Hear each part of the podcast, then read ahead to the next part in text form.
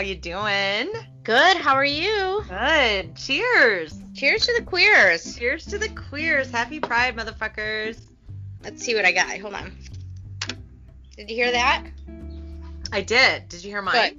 Good. That was my cheers. Oh, yours yours actually sounds nice. Mine is two plastic things. One of these days you'll get it together.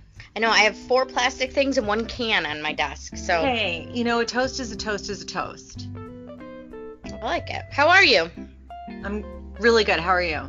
I'm good, thank you. Very good. Hot. It's hot. It's always hot, but It's not hot enough. it's disgustingly hot. And it's supposed to be like 95 all week. So Oh my god, it's gonna be amazing. Are you? Do you have any plans for uh, the upcoming holiday weekend? Uh, no. I don't know. Well, that sounds exciting. It's gonna be a blast. Um, yeah. I thought about it. I mean, I was thinking maybe I could possibly go to, uh, like one of the lakes or something like that, like um Lake Huron. Uh-huh. Uh, there's a beach I really like, uh, Lighthouse Beach, and it's about um about 45 minutes from here, and it's like pretty.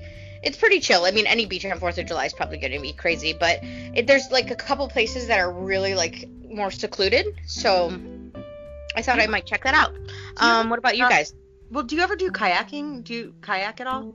Okay, so here's the thing. Uh, I want to do kayaking every year. Every year I plan on doing kayaking. One year I actually did do kayaking, but it was in the ocean. and it wasn't it was in um New Hampshire and I just basically bumped into rocks the whole time. that doesn't sound like very much fun. No, it, it so it was like like it, it was stressful. I think the ocean is just a different vibe when you're doing anything on it. You know, I Uh, like yeah. have yeah, I feel like you should have like a little bit of experience, um, like tackling ocean sports. You know, I grew up on lakes and I'm very comfortable with water and stuff like that. Although I'm kind of terrified of water, but that's a different story. But um, like, but the the waves were just enough that it just kept pushing me against the rocks and it was like super stressful and I couldn't get out of it and I was laughing so hard. So basically I just like banged rocks the whole afternoon. Um and then when I would get out, I would get caught in something and it would take me right back to the rocks. Uh so it was not it was not the most fun. However, um in Michigan with the lakes, um you know, I would really like to try it again. Like my mom lives on Cass Lake. Uh, and it would be really nice to do that there because it's more chill. Although there's a lot of boats and stuff, but if you stay along the shore, it could be really fun. Yeah. Well, I I asked because uh, Turnip Rock is up in the sort of in that uh, Port Huron area, Mm-hmm. and it's like a kayak just off the tip of the thumb. I think it's like a short kayak off, like a you know like a little day trip. Yeah. And I was just wondering if you'd ever done that because it's something that Amos and I really want to do. Well, no. Um, but my aunt and uncle live in Port Austin, which is the tip of the thumb. Right. So I um, like he. Okay, so where they live, uh, they live. Um, have you been up there? It, it's yeah, like I mean a little bit. I haven't really Yeah. like spent a significant period of time up there, but yes, I've been up there. um, it's like it's so it's really flat and it's kind of like a, a grid with roads, you know. And they live like maybe what would be considered a block away, well, maybe two blocks away from Lake Huron, and it's like tiny little like there's access to this beach. So my uncle was telling me that you can like um if you want to kayak or do something from there, and you can get to uh that what you were just talking about. Is it Pictured Rocks or is that the no, one? that's up in the UP. yeah. What what's it called again? Turnip Rock. Sure, yeah. So my uncle was saying that like if you just go around this one area, it's right there. But um it's just again, I mean, I don't know, like it was like even when I was on the ocean, it wasn't like crazy waves or anything. It was just kind of strong, and I don't know if like Lake Huron would be like I know where that area is is probably a mm-hmm. little more like the waves aren't as bad, but I imagine getting there it might be a little hard. And it was it was really hard, like getting through, like through that choppy water. So I think if I did kayaking, I'd probably want to go on like like a like my mom's lake or something like that. Yeah, I don't think it's wise for a beginning kayaker to ever go out onto a choppy ocean, like ever. What are you talking about? What are you talking about? you cut out right there. What? I said, what are you talking about? just not wise. I mean, Amos capsized on Lake Michigan when it was bad, and that's just Lake Michigan. Yeah. The ocean would be exponentially more terrifying. It, it really is. Um, that the whole thing too, because you know I lived in Boston, so we're talking like kind of northern Atlantic Ocean. so it's not even like chill. Like I think in Florida, obviously there's some parts that are pretty, you know, the waves can be a little intense. But um, when I was a kid, I lived off the Gulf of Mexico too for a while, and although we didn't kayak, we canoe, which seems weird. Um, we lived in this little area that had this like little you know, like southern Florida kind of um like creek swampy area that you could like and it went on forever and you could rent canoes and just go through it. Oh, that's fun. It was so cool. It was like filled with all this like crazy creatures and alligators and stuff. But as a kid you're like, "Oh my god, this is amazing." But um the North Atlantic is just so it's so much colder and kind of frightening, you know? Like it just doesn't have that like sun and surf vibe. Like no, it definitely no. doesn't. Yeah, but I I still like I coats and overall. Yeah. Yes, yeah. like whale watches, and yeah. there's just like a huge influx of great white sharks now in um you know, off Cape Cod, so much that they've closed like half the beaches there. And you know, we used to go swimming there all the time, and like, it's just, it's just different. It's just a different, it's a different ocean, a different kind, a different style. Like, it's, so yeah, don't kayak in New Hampshire or Maine. It is very different, but I feel like Cass Lake would be okay for me. Yeah, I think. Yeah, I think that uh, one of these days we should do it. We should go sure. kayaking. It would be yeah. so much fun. Let's do it right now. Okay, let's go. Um, not the podcast. Who needs it? it? And then um, get back to the news. Oh. Darn it! I thought we were just gonna kayak. Fine. Uh, no, we have to finish. Oh, what, should we do the episode from the kayaks? Ooh, kayak episode. That failed. You yeah, tried. big fail. I did try. You tried and it went nowhere. I went nowhere very quickly. Uh, so well, before we get to the news, um, how was your week? Uh, my week was really good. I got to tell you. Okay, so uh, we went to my mom's this past weekend for the first time. You know, it's my first trip really anywhere since this, you know, well, outside of going up north and being quarantined from the world. Um, but like going and seeing another human being. So that was really, really fun. We spent some time with my mom and, and, we decided to try to make some really fun and interesting things in the kitchen. So we experimented with Japanese souffle pancakes. Have you seen these? Uh, no, but I mean, I've had um, Japanese scallion cakes. Are they similar? No. Oh, okay. No. These are souffles, little mini souffles, right? And uh, so it, my mom's my mom's favorite food on the planet is pancakes. So I thought it would be, you know, a fun, you know, elevated pancake, right? Sure. Literally and figuratively. And um first of all, I didn't notice that the recipe that I was using only made a single serving. Okay. that was a little buried in the instructions.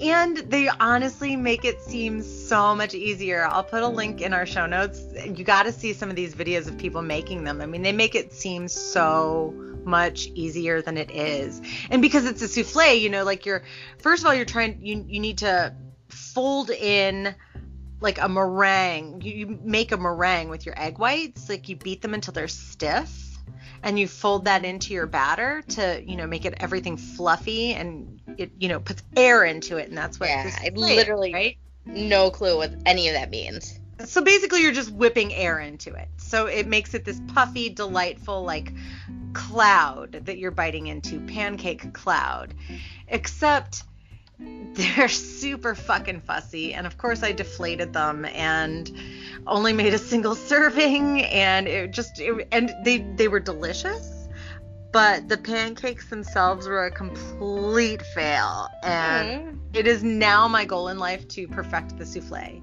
So is it like a like a like pancakes are sweet right? Right. I'm still at, at no pancakes just so you know um, I, as an adult, I cannot remember a time I've ever had a pancake. So there's just this thing. But oh, um, right. I know it's, it's like sweet. Like I worked at a restaurant. They had um, I can't think of the name of it, but it was like the, in a skillet, and it was like a dense kind of. I think I had pancake in the name, but it was like this dense kind of doughy egg thing um, with lemon and sugar. Is that like what it is? Uh-uh. But I mean, it could have been. I don't know. I mean, uh, pancakes aren't necessarily sweet. I mean, what makes them sweet usually is the syrup, unless you put something sweet into them, right? Like chocolate chips or bananas Sure. or, you know, blueberries. Um, it's usually, I mean, there is a little bit of sugar that goes into the batter, but it's not enough to make it like sweet. So it's not like you're eating like a cake cake. It's not Yeah. that level of sweetness. It's more of a, I would say like a fluffy biscuit cake. Yeah, this is probably so not interesting for all the people in the entire world because most everybody else knows what a pancake is. like to be fair, I know what a pancake is. I just don't remember ever having. Like it's so weird to think. I thought this one day and I was like, oh my god, have I ever had a pancake? Well, I think this is perfect. So, like, when we finally get back together again, here's the plan. We're going to have pancakes, we're going to go to the DIA, and we're going to go kayaking. It's going to be so fun. I love the sound of all of that, except for the DIA, but that's that's neither here nor there. Um, all right, well that's that's adorable. Your mom is adorable. Again, I can't wait to meet her.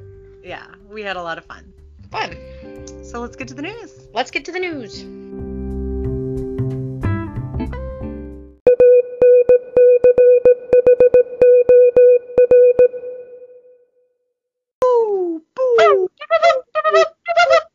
Breaking news, breaking news. Breaking news, breaking news, extra, extra, read all about it. Here he, here she, here we, here they. This is where you come to get your news, folks. Breaking headlines. Boom. that was like a firework. Boom. You want to go first? Sure. Um, I'm gonna start with just a couple of people who came out this week. Um, Hairspray's Nikki Blonsky comes out to the tune of Diana Ross.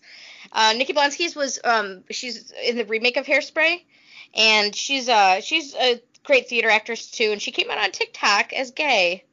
Aw. to Diana Ross, yeah, and um, uh, Taylor Schilling came out too. She's the woman from Orange Is the New Black. She plays Piper. What do you mean Um, she came out? She came out, yeah. She's, She's um, been dating Carrie Brownstein for years. nope. She's dating Emily Ritz. This is very confusing. Uh, Taylor Schilling, the so the blonde that plays Piper, um, she has been with Emily Ritz for a, a while. It looks like, and um, Huh. Wow, this is she was dating Carrie Brownstein. I thought so. I mean, What a wild couple. God, What? man. Oh, to be dating Carrie. Can you imagine? I know how awesome. Oh my god, like that's the next level. Okay, not to like, you know, throw any shade at her I girlfriend. mean, and not to not to diminish her coming out. It's just that I thought she's been out for years, so this is just surprising for me. Um, nope. Um, it's uh, I was like looking at the date. I was like, oh my god, am I years late on this story? But June 29th, 2020. I think there's been a lot of like, you know, like talk about it, but she's always been kind of, um, you know, blasé about her like relationships. It says, and she actually said in 2017, it's pretty invasive for people to ask me. So she was never like really. It doesn't seem she was, you know, really comfortable talking about her relationships, but she like publicly came out on Instagram. So, but um, apparently, if you know, then everybody knows because you don't know much about entertainment. So, I'm uh, late to that party. Uh, yeah, they did date though. God, I can't even imagine dating Carrie. I mean, not, Taylor Schilling's really cute too, but Yeah. all right. Uh, you go ahead. Okay. Uh, well, I'm sure that you haven't heard this because we're breaking it here, but uh, New York City's Queer Liberation March drew thousands of people and clashed with the NYPD. Organizers estimated 50,000 protesters attended the march and were allegedly met with police batons. The NYPD said three protesters were arrested for assault on officers. So, 51 years after the initial Stonewall riots, more police brutality against queer people marching in solidarity with Black Lives. 51 years later. Yeah. As much as things change, they stay the same. Um, yeah, that's really sad. Yeah. Um, this is kind of a, I, you know, I, I like to go um the entertainment side a little more. But um, Dixie Chicks changed their name and released the protest song of the summer. After shedding the racist implication of Dixie, the country pop trio will now simply be called the Chicks. But their new song March March is a standout, and I did listen to it, and it's it's just good. I mean, I don't know. I think they've been doing doing something for a long time. Um, we all kind of remember when they were just totally trashed on for saying they're embarrassed that um, Bush was from Texas, and all remember all the people were like throwing the Dixie Chicks CDs in the trash and burning them. and um, what's her name, Natalie? Uh, she was just like, "Well, I'm just happy that you bought them all, at least." yeah, right. yeah, and then their whole documentary like came out about how I mean, obviously they were getting like death threats and stuff, and I don't know. I think that they're a pretty pretty badass band, and um, yeah. I mean, listen, I'm I'm not a fan of country music. I'm not a fan of country music at all. So it's not yeah. personal when I say I'm not a fan of the chicks music. Yeah. But I definitely love and respect what they do and how outspoken they are and how they use their platform for good and not yeah. evil. And this was that was a long time ago to be outspoken. Like country music is so far behind as far as like I mean there's just stories upon stories about, you know, even just being a woman in country music is still like whoa, you know. Um, and and I mean the Dixie Chicks were doing that a long time ago, so that was pretty impressive. But um, yeah, country music's tricky. Like I'm a fan of like like I love love love Loretta Lynn. And you know, like Patsy Cline, some of the kind yeah. of like country music is like I mean, Loretta Lynn, Coal Miner's Daughter, is in my top three favorite movies of all time. Like, I'm with you on all of that. Like, listen, I like specific country singers and specific mm-hmm country songs, but as a genre. You know what You're I'm not saying? a huge Luke Bryan fan? I don't even know who that is, and I'm good with it. It's just he's just one of those country guys that's like on, but like like Kacey Musgrave or like all these women that are coming up in country, I kind of love. Um, and yeah, and the women who came before them. I mean, obviously Patsy Cline and Dolly Parton, and um, it's, it's an interesting genre. Um, but yeah, so the chicks now. Yeah, that's so cool. I love it. Yay, the chicks. All right. Uh, thousands took to the streets of Manchester and London this week for peaceful protests in solidarity with Black Trans Lives Matter. Nice. Yeah. So I thought that was a nice, happy little story, and the and the story does read happily. So yay. Um. Well, I, I should have ended with the chicks, but I'm ending with kind of a sad one. Oh no. Um, This ridiculously offensive political ad even includes an old woman spitting at a gay couple. It's basically this ad that came out of Russia. Oh or, my god, I thought it was the Republican Party. I was thinking it might have been a Trump ad. Uh, it honestly, I mean, it's coming out of Russia, so it's basically a Trump ad. A ridiculously homophobic ad that involves an old lady spitting at a gay couple that adopted a child is being aired in Russia ahead of a vote on constitutional amendments. The woman is recording a video in the ad, which is set in 2035.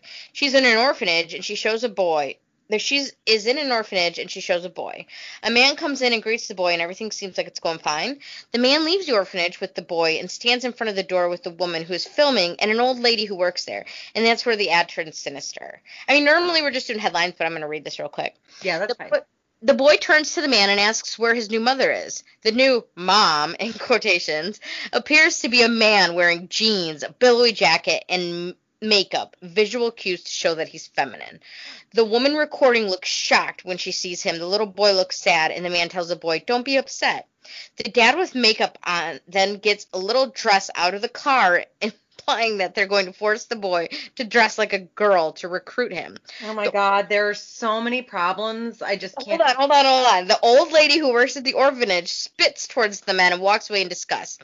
Here's your new mom, the man says. Don't be upset. And then the voiceover says, "What Russia do you choose? Decide the future of your country. Vote for the vote for the amendments to the Constitution." Oh, fuck My you, Putin. Fuck. Oh, that is so disgusting. I mean, there's there's no way to unpack all of that, especially right now. But there's so many things that are problematic, and I imagine even the people who are problematic in this country, the racists and the homophobes and stuff, at would probably even see that there's something problematic there. You know, like it's that Mm, I I I don't know that I agree with what you just said. it's that blatantly like r- it's ridiculous. I don't. But see, I disagree with them thinking that it's problematic. Mm, yeah, maybe not. I don't know. I mean, I who's to say, but I I just I don't know. It's so blatantly ridiculous. It's hard to but I guess in Russia that is actual propaganda. So there must be some thoughts on uh, some really really concerning thoughts on homosexuality in Russia. Well, you know, it's just because Putin is afraid of his own sexuality. Putin. Putin. Putin. Putting it in the Trump truck. Okay, so my last one is actually happy news. It's out of New York. ACT aims to restore benefits to vets denied honorable discharge due to LGBTQ identity. So essentially, uh, the state of New York passed the Restoration of Honor Act, and it has just recently opened up eligibility for veterans who were not honorably discharged and they were denied the honorable discharge because of their LGBTQ status when Don't Ask, Don't Tell was up. So now they're able to actually apply for veterans benefits and all of the things that they were not eligible for because they were dishonorably discharged as queer people. Oh, that's amazing. Yeah, it's great news. Great news. It's. New York only though. I mean, so you know, hopefully they'll lead the way for the rest of the states to soon follow. I like it. That's a little optimistic, I know, but you know, Oh, a little bit, but whatever. I mean, a little happen. optimism never hurt anybody. Or Mm. did it? All right. So, uh, should we get to it? I think we should. Excellent.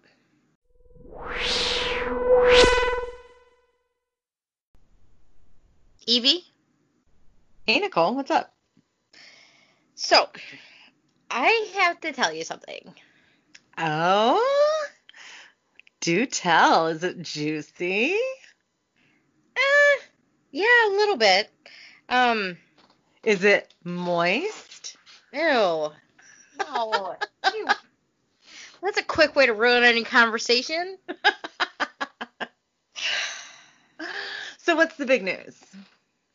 I think that I might. I mean, like, there's a th- like, so it has Listen. occurred to me. I think I like girls. what? Wait, what? I like girls. And I like girls too. No, like, like in a gay way. Oh, see, I don't really like girls in a gay way. I like them more in a queer way. Oh no, I like them in a gay way. Oh, okay. So are you trying to come out to me? I don't know what I'm. I mean, do we have to label it? Don't label me. Well, I'm coming out to you. Real is this is this your first coming out, Nicole? This is like my seven thousandth coming out. Oh. Well, what was your first one coming out like? What? You want to talk about coming out? I kind of do. That seems like fun. Uh, it, you know, to be honest, looking back, it was fun. It's not always fun. You- well, I mean, it seems like fun to talk about. Yeah. Not necessarily that the process was was fun. But it it also can be fun, and now in retrospect, it's at least funny how I Yeah. came out. You know, listen, there was uh, there was this show. Uh, oh, it wasn't Will and Stranger Candy. No, no, no. It was the Canadian show with the. Uh, South of Nowhere. no, no. Uh, oh, not Strangers with Candy. Like Degrassi. uh, no. Ah, I can't. Mr. Show. Maybe it was Mr. Show. Maybe it wasn't Canadian at all. Hmm. Either way, it was a show. No, it wasn't Mr. Show. Kids in the you- Hall? Was it Kids in the Hall? It might have been Kids in the Hall. Do you remember Kids in the Hall? Uh, I know what it is. Okay, so it was like this sort of like comedy troupe. I might be getting it wrong. It might not have been Kids in the Hall, but either way, they did this episode where this skit where uh their teenage son uh wasn't gay, but the parents were super super super supportive of everybody and queer people, you know. And so um the kid had to come home and not come out to his parents like he basically had to say mom dad i'm not gay Oof. And they were like, "Oh, what are you talking about, honey? You're so gay. You know, we're so proud of you. We love our gay son."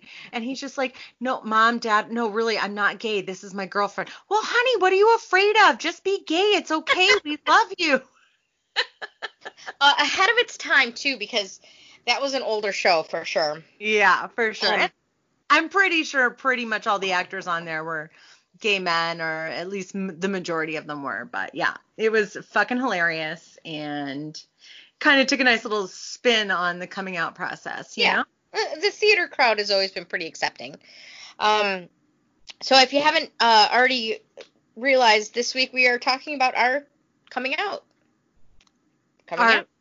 Or well, at least our initial coming out, comings Because- out. Yes, all of uh, those in the uh, LGBTQ plus community know that coming out never ends. Ever. Always coming out.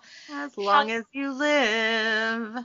Um, however, I would like to say that I really actually enjoy coming out. Like it's Yeah. one of the things that I I mean I'm really comfortable with it and I'm really it's kind of a like exciting to me.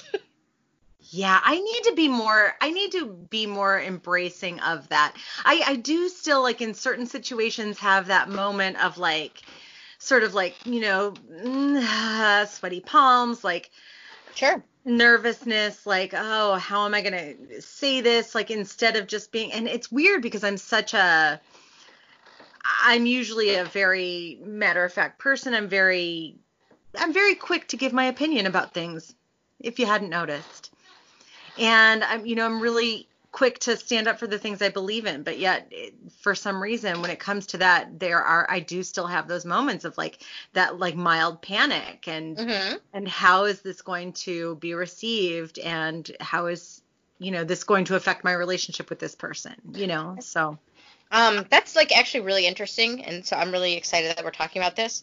Um, I, I would like to start off by saying that I am coming from an absolute place of privilege. I understand that I have privilege here, like I was accepted.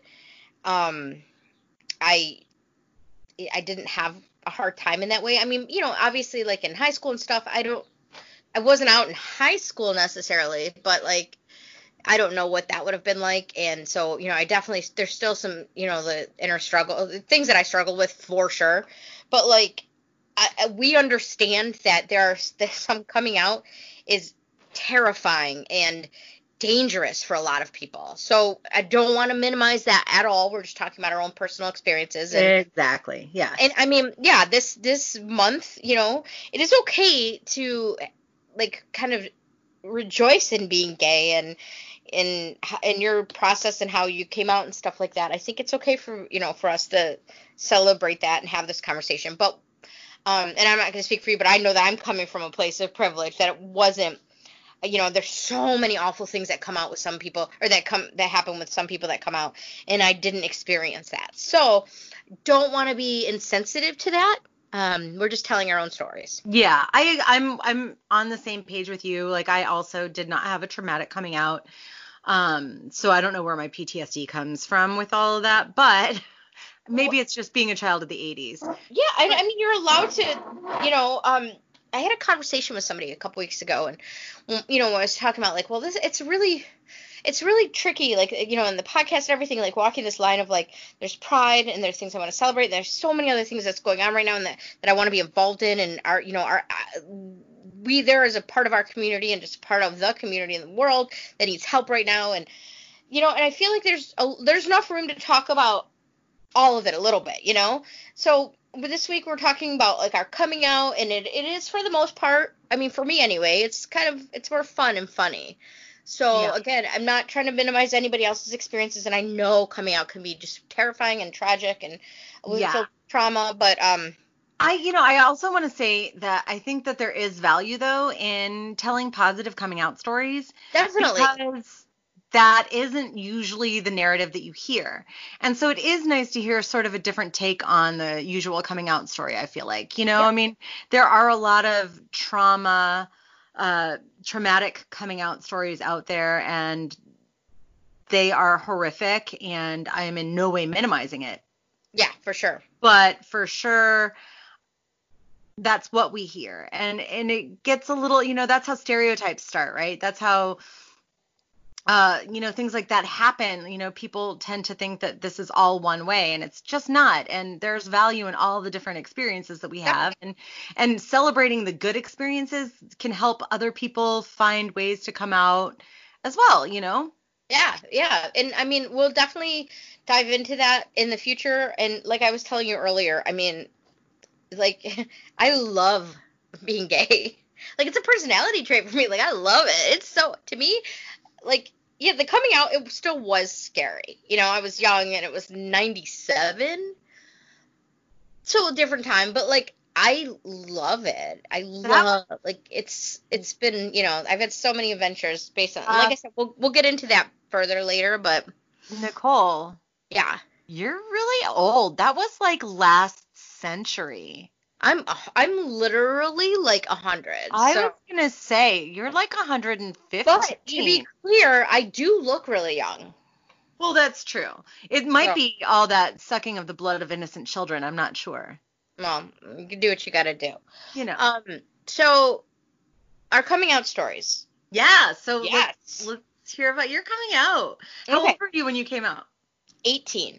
Mm, maybe so 19. Okay, so, so here's I talked about it a little bit how my process went. Like I finished high school, and then you know I had a friend, a best friend at the time. His name is Andy, and um, I'm still friends with him. He's my best friend in the world. And a lot of people assumed we were together. We were like partners in every way. Like we traveled together. He's the one that the poor kid, I made him go to New York City with me like every other week. Like anytime we had like fifty dollars, I'd be like, "We're driving to New York City. We're gonna be poor and we're gonna eat." That's the woman that I ate ramen, uh, uh, rotten ramen noodles with, and we pulled over on the side of the road and ate corn from a farm yeah. because we had no money. Like we were just like he just went along with everything with me. So I was adventurous. Um, and the end of the summer of 1997 I was at Backstreet one night, which is an old gay club in Detroit. Uh, I don't think it's around anymore, but it was kind of like the hot spot then. And I met a girl. And her and I, so we met in August in, you know, classic fashion. I'm pretty sure. I think we met like August 20th and we lived together like September 1st, something like that.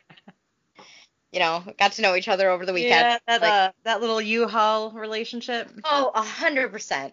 I mean, like, listen, I don't. This is gonna sound awful to say, but like, if gay marriage had been legal then, I literally would have been married like four times. Oh, you've already said that like a few oh, times on this podcast. So it's, true. It's like, it's not a shame. I was so passionate, like about, oh, and you know, and it was just I like to do everything at that level. Well, so I had a girlfriend and you know we lived together. And it's funny because we literally lived together in a one bedroom apartment. And i remember my mom coming over one time and being like and so she had a couple of brothers like older brothers and stuff. And my mom was like ooh which older brother do you have a crush on? And i'm like we literally have one bed. Like come on I mean, I guess we could have lived like we could have just, you know, been roommates, but it's like I just met this girl. You know I didn't grow up with her. Like she just showed up and all of a sudden we lived together in one bedroom apartment.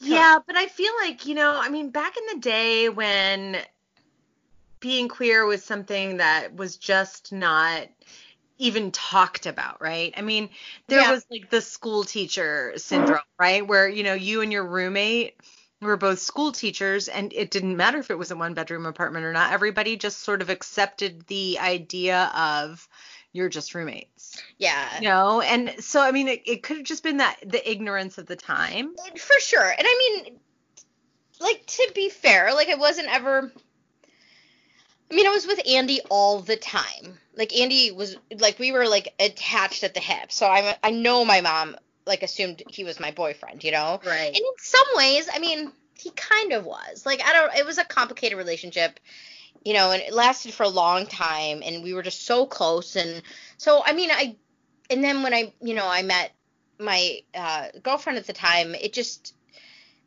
I mean, it it changed things, but I Andy was still around and stuff. So I think my mom just assumed like, oh, you know, um and I and I wasn't out and and it's funny because I specifically remember I remember thinking, I'm going to come out when I finish college. I don't know why, but I remember being like, it's okay, I'm gay. I know I'm gay. And I knew this in high school. I was like, but I'm not going to come out until I finish college.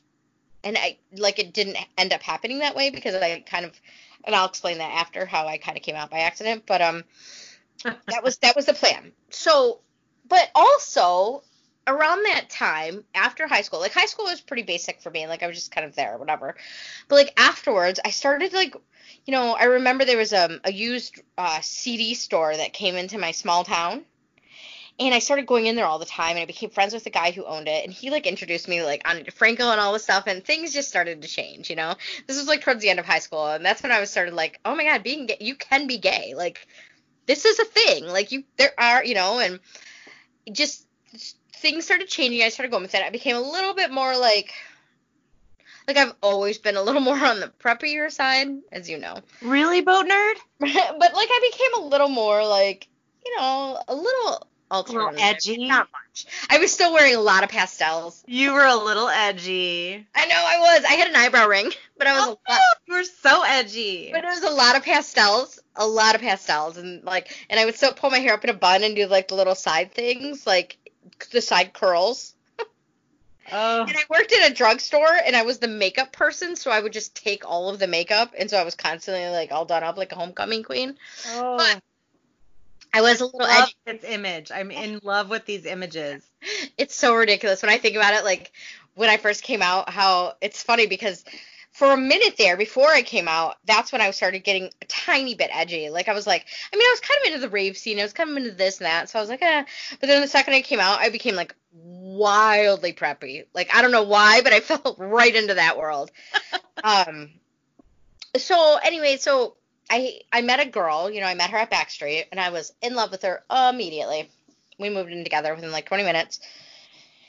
And it had to show like at that point like it had to start like I was just emotional over her and I was with her all the time. We were together all the time, you know? Like it I don't know. I don't know what my family thinks and this, I think it would be really interesting to actually like you know, when we, when we start recording together again to really get my sister on there to kind of talk about a little bit about what they were talking about them because I know they were talking. you know, my mom and my sister and stuff, but apparently right literally my coming out happened and I I left a card that Liz like gave to me for something, probably for like our two week anniversary. Like this romantic card I left in the bathroom. On purpose, or was it no, accidentally totally on purpose? Totally by accident. So it and was subconsciously on purpose. Possibly, but my mom read it and they all read it and they all talked about it. You know, I grew up in like so it was my mom, my two sisters, and my grandma, and it was just all girls, and it was just we were all a little. It was a little chaotic, but it was a great, you know, a great life. But um, they they read it, and I just remember my mom being like, and I swear it was something along these lines, where she was like, "So are you like?" me and Jennifer, or are you different? and it was like basically like, are you straight or gay? now, listen, I'm gonna say this, and I do not by any means mean, mean to minimize bisexuality because it is complete completely valid. Bisexuals, I see you, I love you, I respect you. But I definitely had that, you know, it was for me. I used it as like it was um a a, a, a step. You know what I'm saying? Sure. Like, I didn't res- I didn't disrespect it, but I didn't think of it as much as an identity. I didn't own bisexuality because I wasn't, but I said I was bisexual because I felt like it was easier than coming out as just gay then. Okay, you know? can we make a quick little detour? Sure.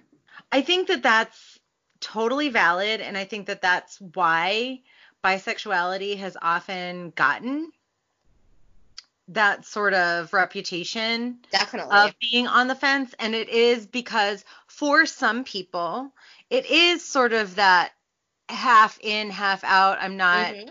quite ready it's that stepping stone i'm not you know I'm I'm not ready to commit to this kind of thing you know so i think that like you know i don't think that that's it's wrong that you did that i think that that's pretty common. Yeah. I mean there you know, I've read a lot about um compulsory like heterosexuality too, and how the idea of like needing a man. There were th- a lot of things going on that I didn't realize, and I mean, again, it was the 90s. Right. I and I was coming off of like I was I was with Andy so much, and everybody thinking he was my boyfriend. It was just one of those things that was like I viewed it differently, you know, and and like learning now, I can understand that that can also be like pretty harmful, and I don't, I I feel bad that I did that, and I'm not trying to make excuses, but you know, being 18, 97, like it was just that's what I went with. I went with I was bi. Sure. Again, though, like I do Yeah. think that like some people just sort of do think that that might be their identity because they're not quite sure. You know what I mean? Yeah, and I mean it's you know it's weird because I remember so around that time I started going to affirmations, which I've talked about a lot and how important that group was, and it you know it all happened that summer, summer of '97. It was a wild summer for me. It was my New York summer with Andy, my affirmations. I met Liz at the end of it, but I I it's funny because I actually met another boy there, and it was a boy named Brendan, and he and I like really clicked, and I kind of like I liked him. Like he was going off to U of M, and like we were just I don't. It was weird. It was very like it just happened, and we started talking, and then I don't know what came of it. I don't even remember, but like. So it was that time where I was like, well, I'm definitely not gay. Like I'm, you know, I like guys, but it's funny because I I've spent a lot of time examining those relationships, and and I have like dated men here and there, um, which I can find like I, I don't know how to explain it, but like I don't I generally don't have the emotional attachment or you know I mean it, Yeah. that's a whole other topic in itself. So you can have like a physical relationship with a man and not have that emotional attachment, is what you're saying. Like you can gain like physical pleasure, but not emotional It's- fulfillment. It's so different. That's all I'm gonna say. It's just it's that's something that I we'd really have to spend a whole episode talking about because it's so different. Like I can meet somebody and like you know, you know my humor and you know how I like to banter and stuff. And if that just happens with somebody, um, and especially if he has curly hair, I have this thing with boys, guys with curly hair. I don't know, I get attracted to them. Like it just turns into this thing, and it's like I can have it, but I I do I never ever have like follow through with the emotions. Like it can happen a little bit, and like I would say, I mean, of all of them, Andy was the one that like I loved the most, and I still love Andy, and like he's he's just very. I, I will never know exactly what it meant to me. He's always very important in my life, but like.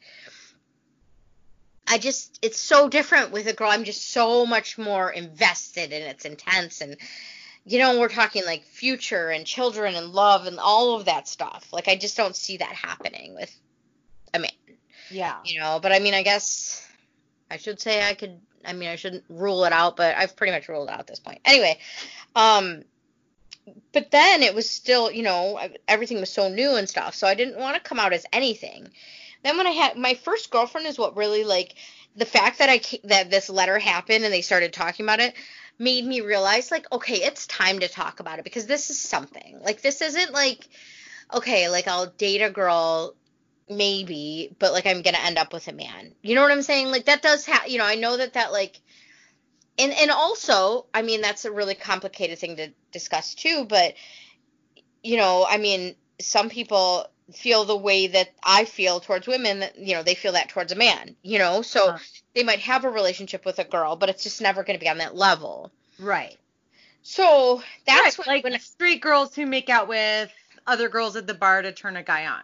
Yeah, or even just girls who end up hooking up with girls and maybe having like a little thing with them where they, you know, but they're just not I feel like there's just levels and if they don't reach that level like, you know, where you can see a future with somebody, maybe I don't know. I'm not going to try to figure out anybody's sexuality because it's so complicated, but I know for me I was like, okay, this is the thing. This isn't going to change.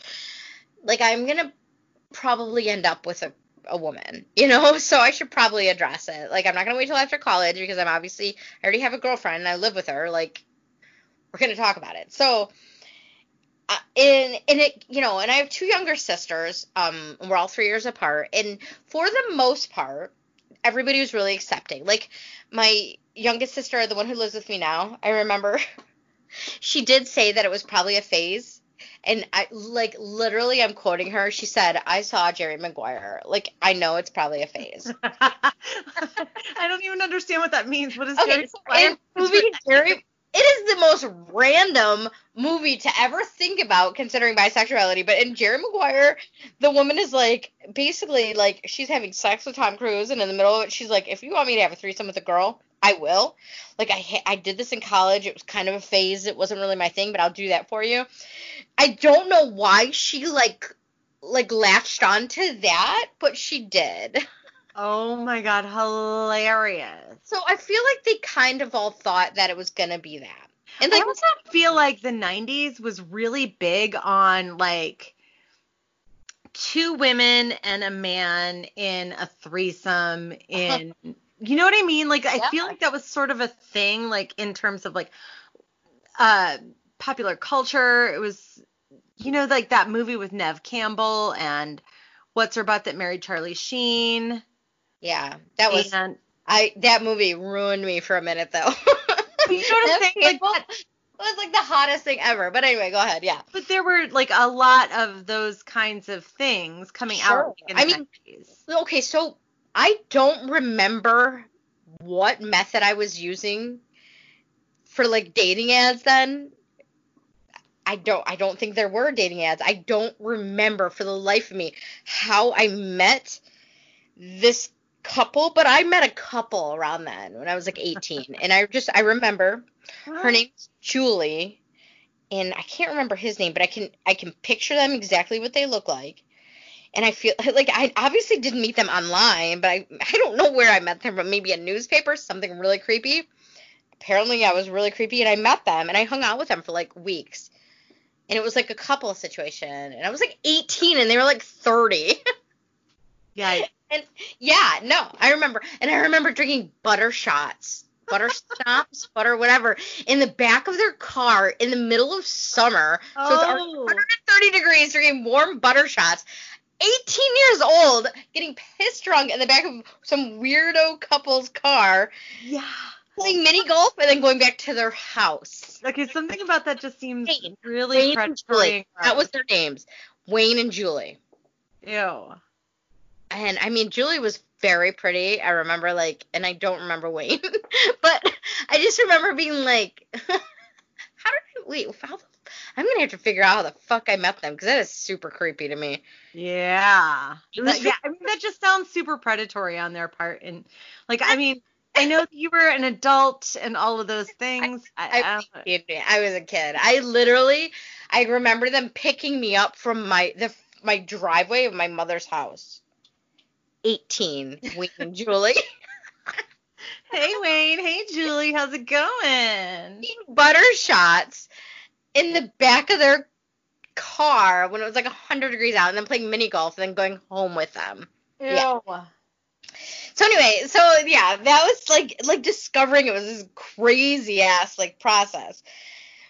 But then when I realized like when I had a girlfriend, I was like, "Oh, okay, this is it. Like I'm gay or I'm, you know, at least committing to the fact that I'm going to date girls."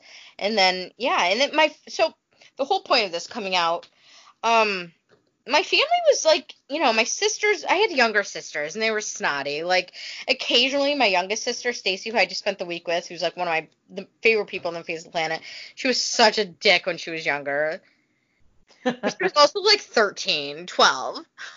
And she would make all these snide comments about like hook like at least I'm not at least I'm not like making out with girls. You know what I mean? Like it's just like 13 year old, you know. And but at this point now they're all very accepting and stuff. And really, she's just saying it just to because she knows it gets under your skin, not because she has any issues with it, right? She okay. This is so bad, but um, I don't know that she she has four kids under the age of ten. I don't think she listens to anything. But even if she does listen to this, I will never forget that one time we were in a terrible fight. I don't remember what about, but she said in front of my grandma, "Why don't you go eat your girlfriend out?" Oh god. I swear to God. And I don't rem- I remember replying with something equally crude because I was so mad. But like, I mean, and again, she was 13. Wow. so brutal. I just remember me like, sn- I mean, thirteen year olds are fucking brutal anyway. I mean, and like again, at this point now, they're my whole family is super supportive. But in the late '90s, it was a little bit of an adjustment. You know, like I they you know my family before I definitely heard them make comments about gay people. Right. You know, but I mean they have since stopped.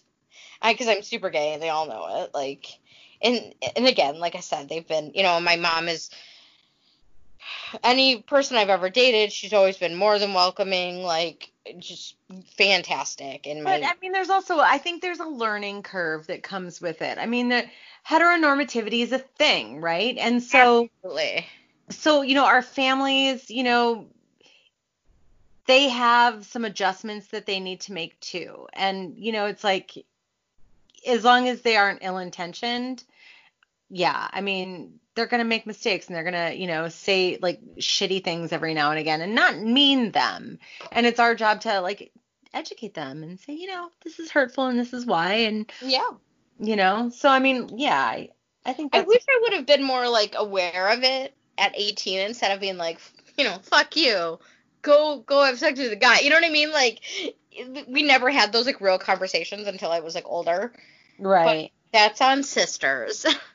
and we still have fucking drag out fights. But my sisters now, I will say, like, um, you know, my youngest sister Stacy, the one I was telling I, I just spent the week with her in Kentucky, and her kids are like awesome. And that's what I was telling you. My my nephew, he's ten, and you know they were up here a few weeks ago, and we had a conversation, and he was talking about gay people, and I was like, you know, well, you know, I'm gay, and he's like, oh, I know. That's when he said, but I, don't, you know, don't worry, I'm not gayist. And I was like, wait, what, Landon?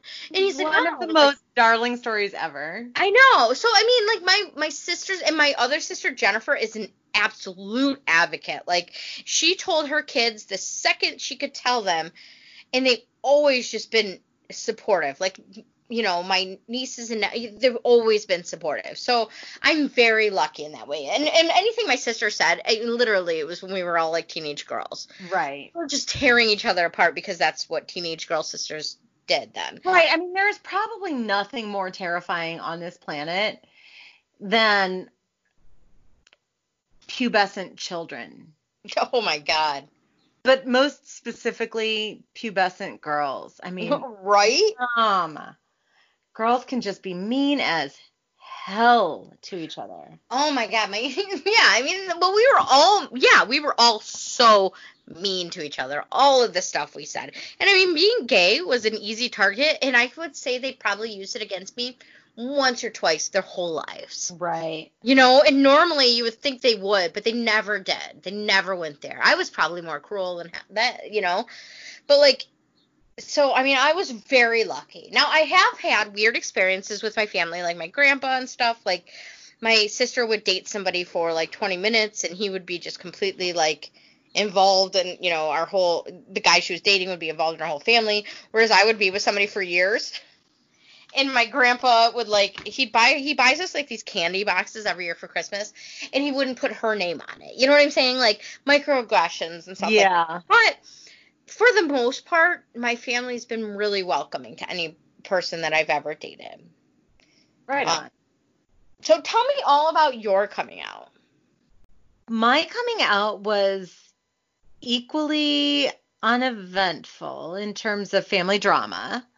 really But I would think it'd be like a bit more eventful, but yeah, no, well, I came out later in life too, which is interesting. So, like, so, you know, I got married at a pretty young age.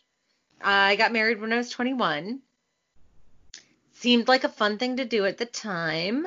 everything is Uh-huh. fun when you're 21. You know, I mean, listen, Everything. everything. And I love loved my ex-husband and I love my ex-husband. Um I definitely was in love with him at the time, you know. So uh I don't want to discount that relationship in any kind of way, but the first time I ever kissed a, a woman was on my wedding night. okay. I'm not laughing. I'm kind of laughing, but I mean, it doesn't sound really as scandalous as it really I mean, as it no, it sounds. sounds more scandalous than it probably is. What you're trying to say. Yeah, that's what I'm trying to say. Thanks.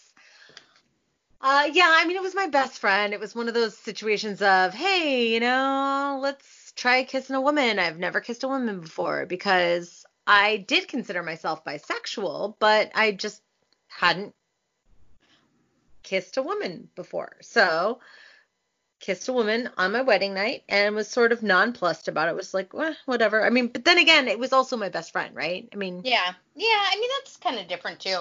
It's different when it's like an organic kiss as opposed to a manufactured one. So, can I ask you real quickly, yeah. did you like did you feel something before that? Like you say yeah, like you're saying you were bisexual. Did you feel that was like something that was like kind of like a nagging feeling like, "Oh, I want to I don't know how to explain this cuz it's going to sound kind of like crass, but like I want to try this before or like I'm going to be missing out? Like did you feel that at all? Uh, you know, it's it's too hard to say what I felt that many years ago. You know what I mean? Yeah. Um, but I would say that um I was definitely, I mean like yeah, so I considered myself bisexual bec- but I had never even kissed a woman. So I think I was open to it and I was interested and not wanting to kind of cut that part of me off. Sure. I mean, I feel like that was like a big thing. Like, I feel like if I ha- like, let's say I married my friend Andy or something, you know what I mean? Like, we ended up together, together. Like, I feel like that would have been like sitting there. Like, I would have thought about it, you know? Like, I need to. Tr- I know it sounds so gross, but like, I need to try this at least, you know? Like, yeah, and it definitely did sit with me like throughout uh my relationship with my ex-husband for sure. And it wasn't something that I ever spoke about actually probably until now. So, uh yeah, his name was Wayne. You yeah. my chance of Julie, right? I am Julie. How did you know? Imagine. Oh girl, I got another I story about You would have been Wayne and Julie. Oh my god. I've got a Wayne and Julie story to tell you another time, but uh, that I experienced, and they weren't a Wayne and Julie, but they were uh, Rob and Lori. Okay. But uh, yeah, so I mean, so I'd never really, you know, experienced anything, and uh, so you know, I was married for quite some time, and I was, you know, my husband and I had split up, and I was dating this woman. This is my second girlfriend. So my mom came out to Los Angeles, where I was living at the time, um, for a surprise visit. Uh, her sister lived there, so she was staying with my aunt, who I considered my second mom. And uh, she came to surprise me, and she went to the bookstore that I was working at at the time, and I wasn't working that day. And she, of all the people that she walks up to, she walks up to my girlfriend at the time and says, you know, and, and says, you know, she's looking for me. And so my girlfriend calls me and she's like, hey, there's this lady here that says she's your mom, but I don't want to give her your information because your mom lives in Michigan. Yeah. And so I was like, that's super weird. That's definitely not my mom. And she's like, well, let me put her on the phone with you. She's insisting to talk to you. So she puts her on the phone with me, and it was my mom. So You yeah, came for a visit? yeah, she came for a surprise visit, staying with her sister and my aunt, and uh, so it was like one of those things of like, oh, randomly she just happened to pick out of all the people in the fucking store, and it's a three-storied bookstore, right? I mean, there's a lot of people working.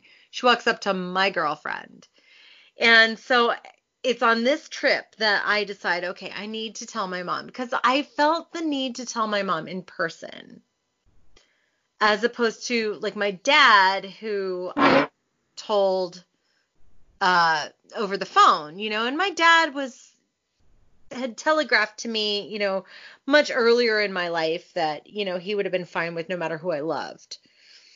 So uh, so that's why I felt more comfortable telling him over the phone. And my mom, I wanted to tell in person because I was afraid of breaking her heart, you know? Yeah. Just just such a fucking weird thing to think about. Like I'm telling my mom that I love somebody and that's going to somehow break her heart. Yeah. It's a weird thing to think about. That love could break somebody's heart in that way. Or who you love. You know, I mean, if you're not talking about star-crossed lovers, it's just weird.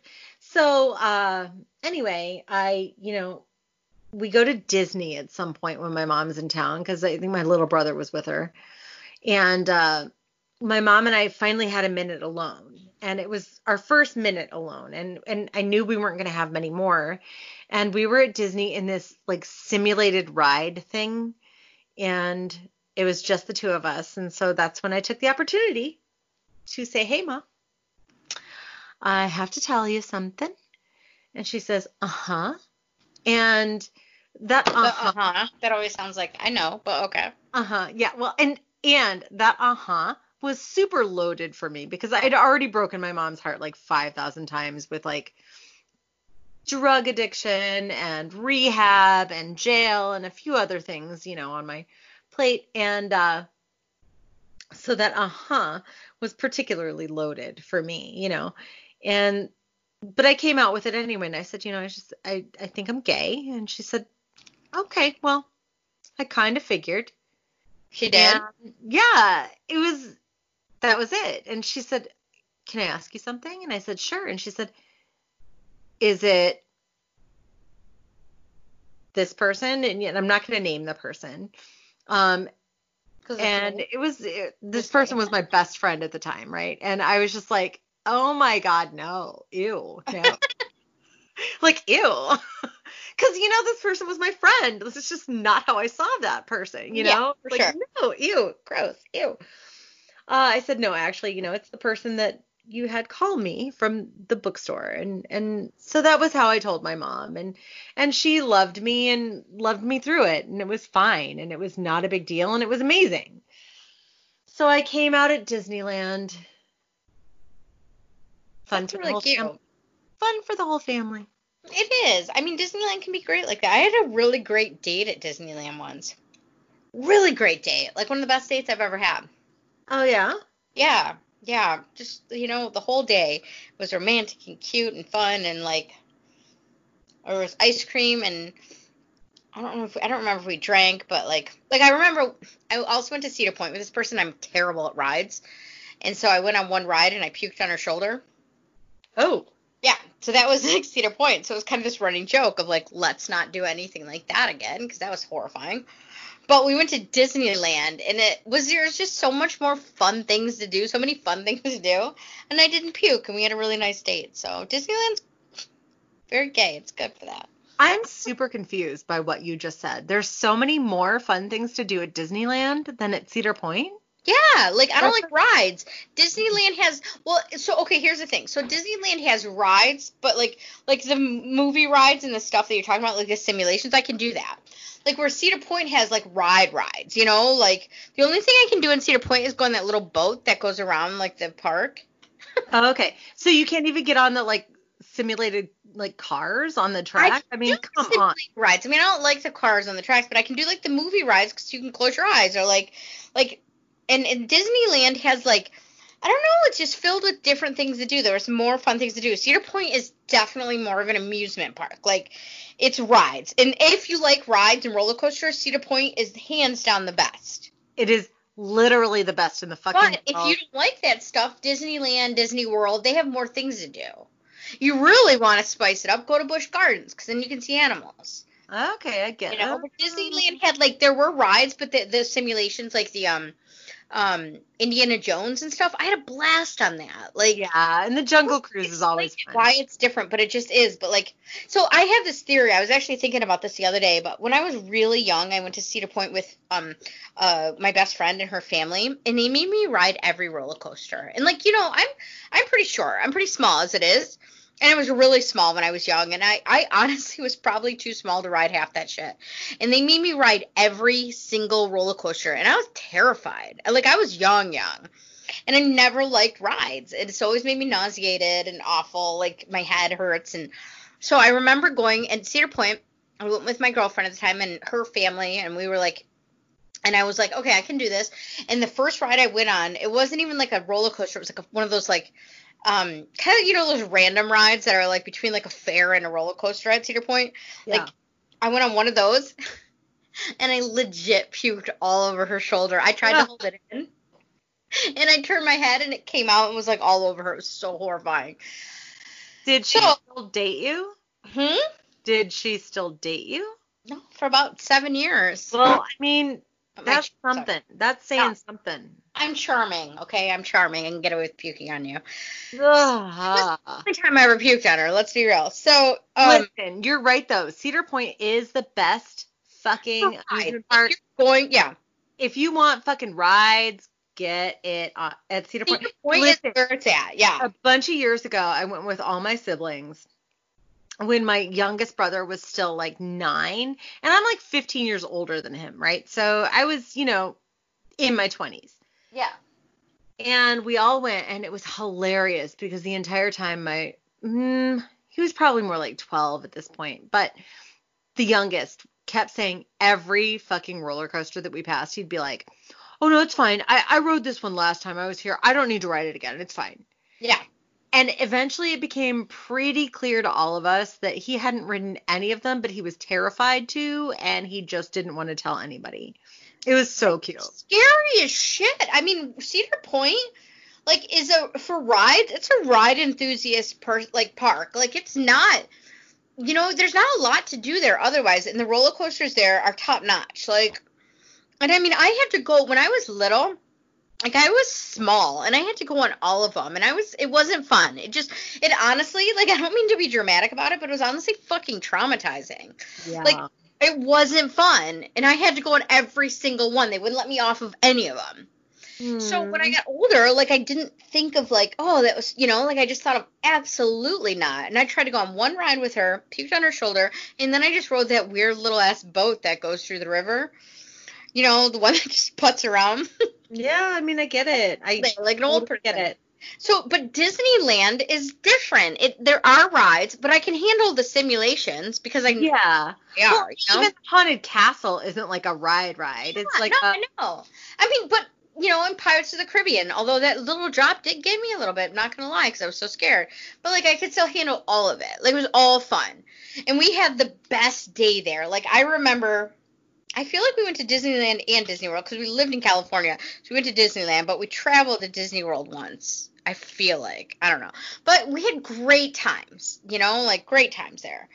Um, I mean, they do call it the happiest place on earth. so fun, and you It's also so gay. But I mean, I think it's a great place place to come out. Like I love that that's where your story took you because that's yeah, a, I mean, it's it is kind of fun that I came out at the happiest place on earth. yeah, that, It's that's the gayest, happiest place on earth. right? Should we do our crushes? Yeah, let's do our crushes. Yay!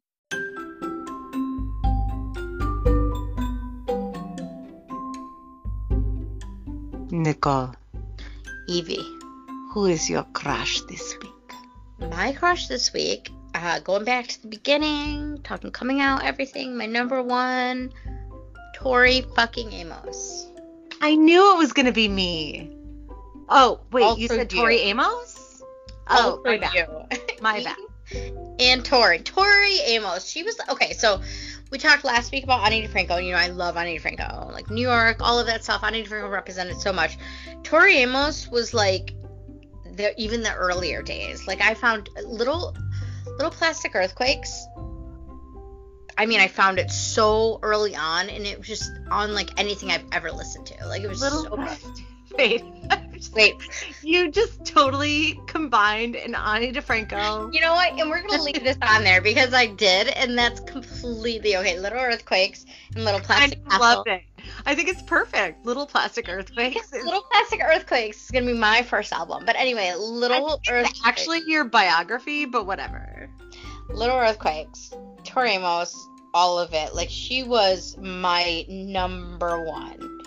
Um, I mean, I might have like two number ones, but she was the number one of the number one. Do you know what I mean? Yeah, I do. She's yeah, I get it. She's fucking awesome. I She's so awesome, and I just, I honestly, like, I still listen to her. I listen to her every single day, without a doubt. What about Yeah. you? Who's your crush? Okay, well, my crush this week is one of our biggest fans, and it is LL Cool JJ. Oh, fun. I adore her. Happy birthday, LL Cool JJ. Uh, but it's not just because it's JJ's birthday, it's because JJ is one of the most amazing stand up humans I've ever known. I love that. She really, like, during this pandemic, she and her partner have been really reaching out and trying to make sure that everybody's okay. What do you need? We've got this. We can donate. We can do these things. They've been working to get friends together and Zoom games, you know, all all of the things. And they just show up and it's pretty fucking amazing and it's inspiring and I love it and I love you, LL. Oh, JJ. that's awesome. That's a good one. Yeah. He's a good person for sure. Agreed. All right. Well, um, find us on our socials. Um, at Queer Podcast on Instagram, at Queerdos on Facebook. Ooh, we have socials. We definitely have socials. Is Find there anything else I'm wondering, Nicole, that anybody could do to, you know, find us? like, review, subscribe. That stuff is huge. It makes such a difference to us. And when you do that, feel free to message us because we are very receptive to that. And, you know, let us know what you want to talk about, anything you might be interested in. You know, we're very open to that as well. So, Absolutely. And who knows, you might be a crush one of these days. if you play your cards right, you just might be. yeah, I mean, seriously, if you're Jodie Comer, oh my god, right? You're already a crush, so you don't have to do anything. But um, yes, please uh, like, review, subscribe, and stay queered. be weird. See you next week. See you next week.